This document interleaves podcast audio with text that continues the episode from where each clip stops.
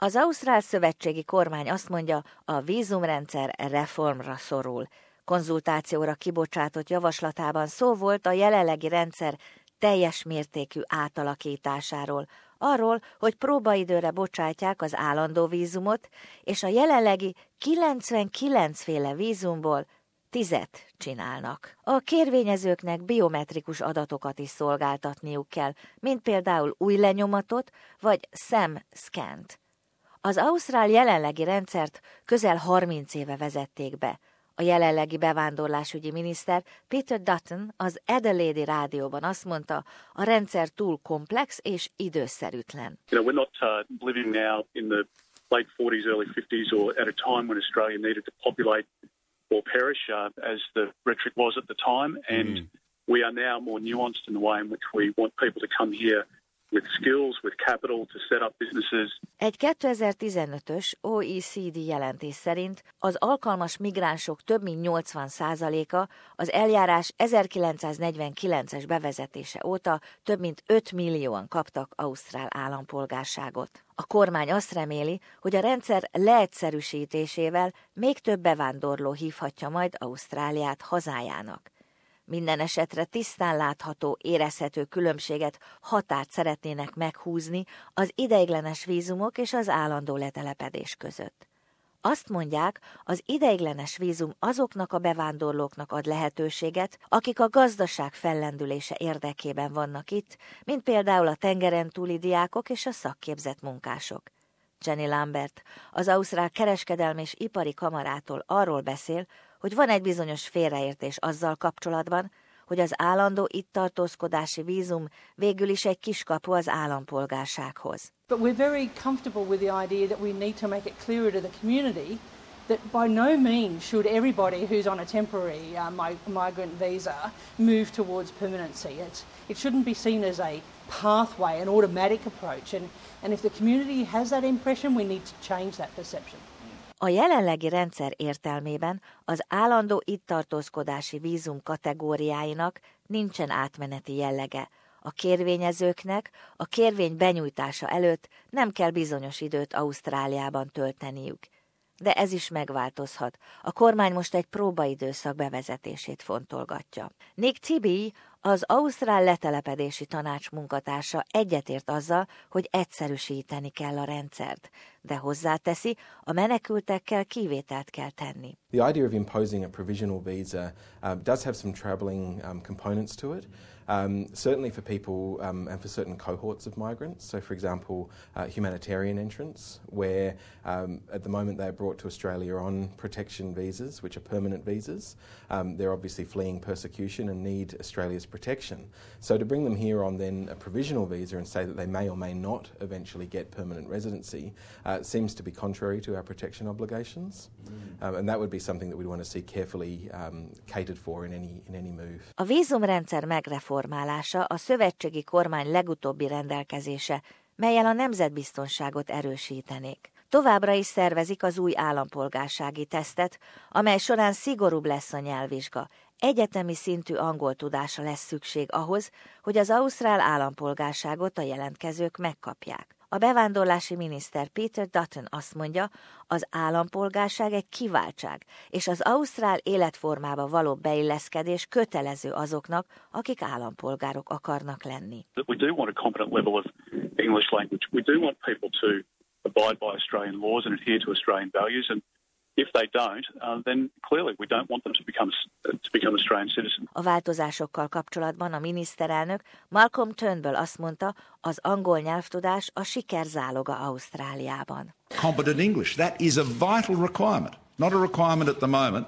but we all know that the key to successful integration into the Australian community, to economic success, and every success, social success, in, uh, in becoming part of the community is being able to speak English. So that's, that is a, that's a very important change.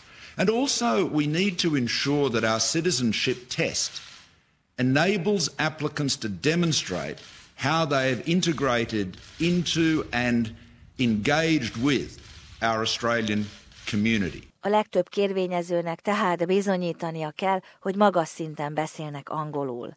A nemzetközi angol nyelvteszten legalább hatos szintet kell elérniük.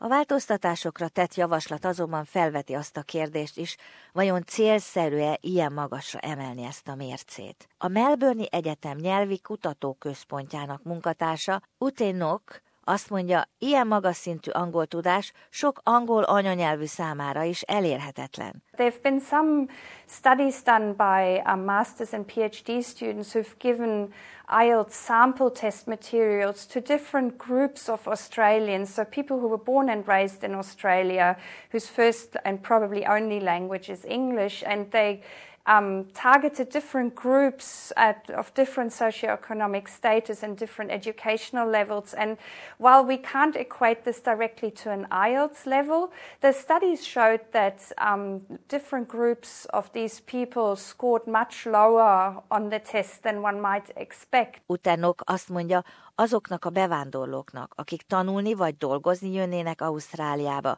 ez a követelmény túlságosan szigorú. The IELTS test or the equivalent tests that the Department of Border Protection accepts are um, mostly tests of academic English, and they're really well beyond what we think is appropriate for this context of testing um, English language proficiency for citizenship. And we feel that the, the tasks aren't really the appropriate tasks for this kind of context, where we're looking at people who are coming to live in Australia who might be working in jobs where they don't really require high literacy levels.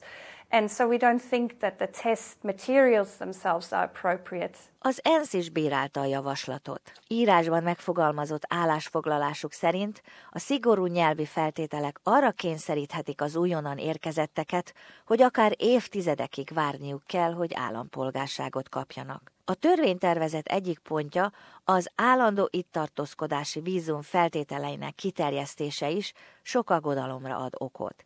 A volt amerikai nagykövet, az Ausztrál kereskedelmi kamara vezetője, Nils Markort azt mondja, elriasztják a tengeren túlról jötteket. They've been in Australia for many years. They are already uh, permanent residents, um, in, and uh, they had an expectation before the changes came into effect in April that they would be eligible for uh, to apply for citizenship in Australia uh, on a certain timetable. And now the changes have come in, and there's uncertainty, so people really are not sure what their status is.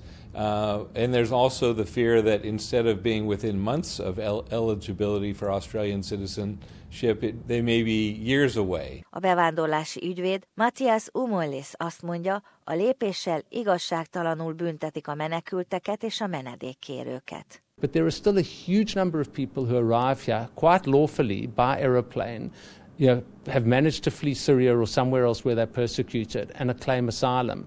And those cases can often take a minimum of 18 months to, if not three or four years, before they're actually granted protection visas and accordingly become permanent residents.